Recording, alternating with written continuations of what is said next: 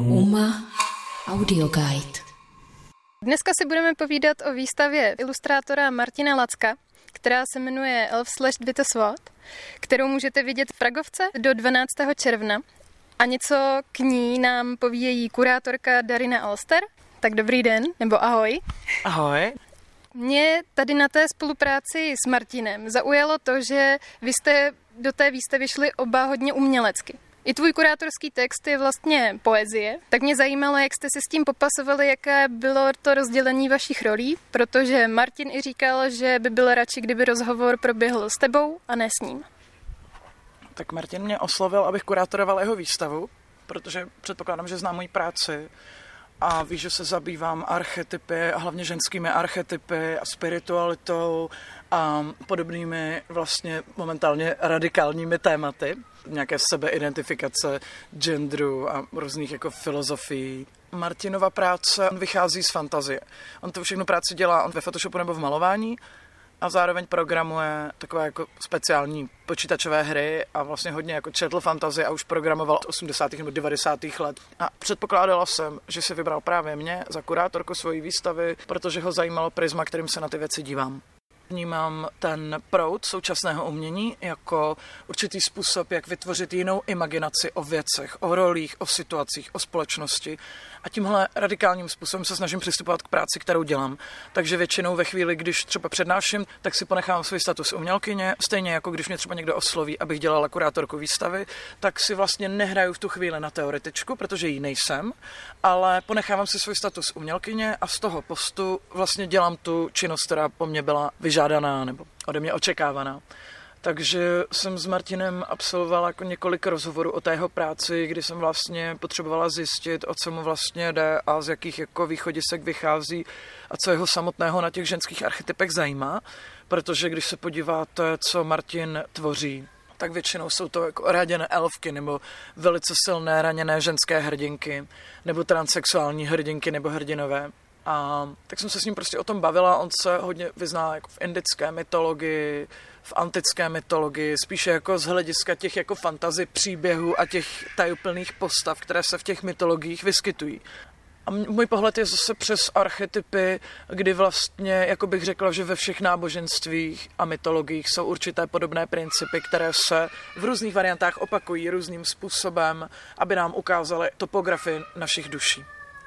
No a z tohohle uhlu jsem vlastně pracovala kurátorsky na té výstavě a chtěla jsem právě napsat text, který hovoří přímo, nezlehčovat to tomu diváctvu.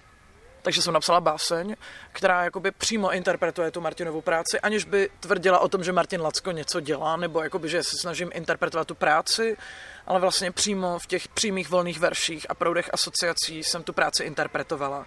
Takže když si vlastně přečtete tu báseň, která je zároveň i součást výstavy, tak se vlastně jakoby dozvíte nějaký způsob čtení té Martinovy práce.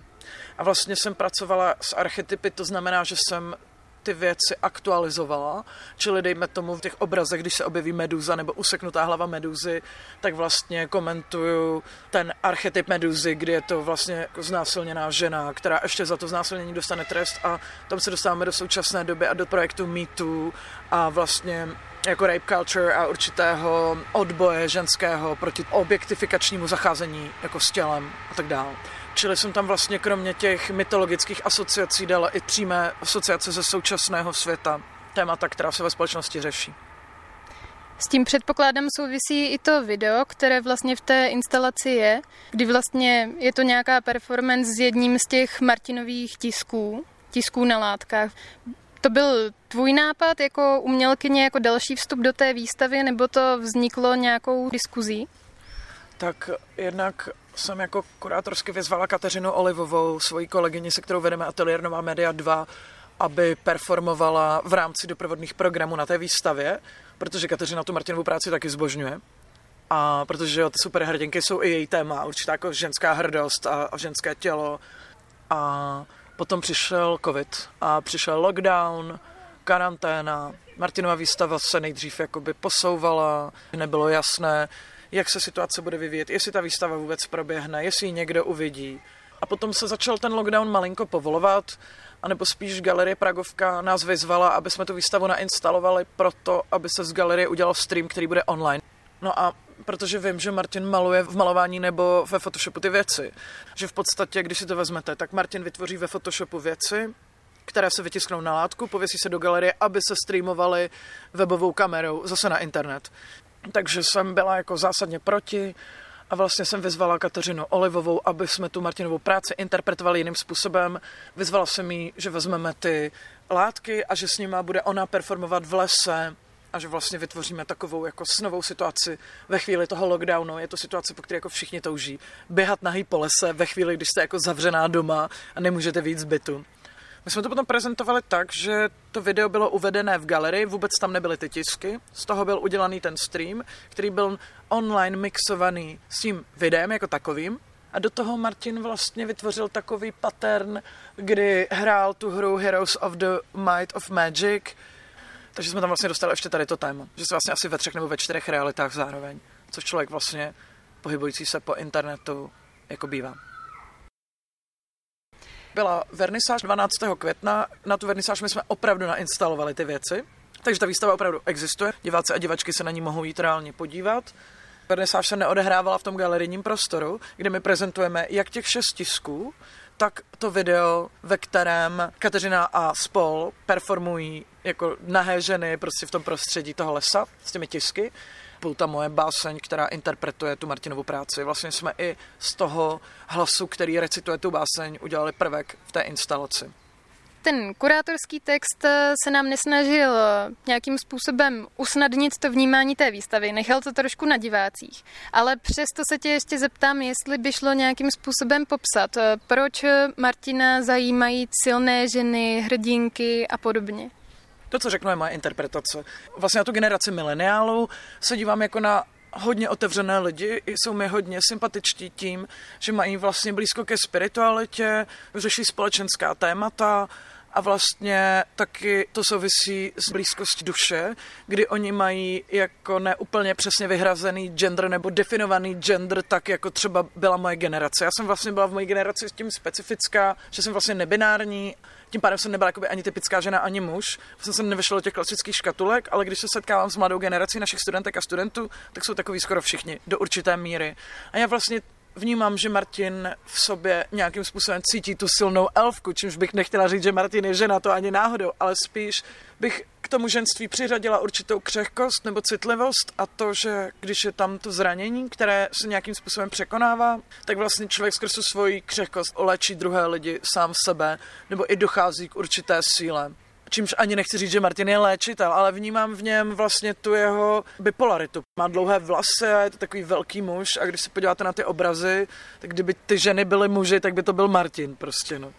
Vnímám ho jako jednu z těch otevřených duší z mladé generace, kteří vlastně hledají ty odpovědi na základní otázky pojící se se životem, se smrtí a se společností. Byla pro tebe příprava tady té výstavy něčím specifická? Nebo chtěla by si k tomu ještě něco dodat, co si myslíš, že by mělo zaznít?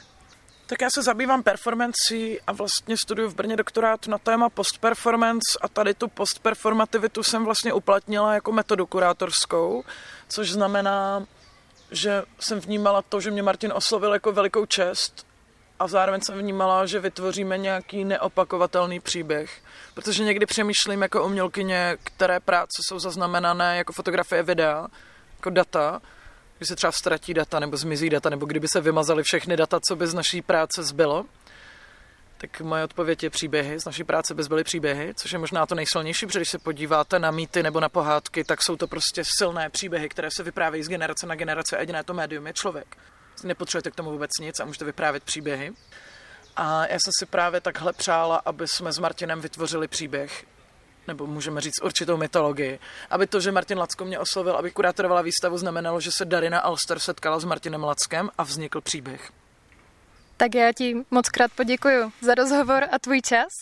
A pozveme teda ještě jednou návštěvníky diváky, ať se určitě do 12. června ještě staví na Pragovku, protože to určitě stojí za to. Pro UMA Audio Guide Kateřina Tobišková. UMA Audio Guide.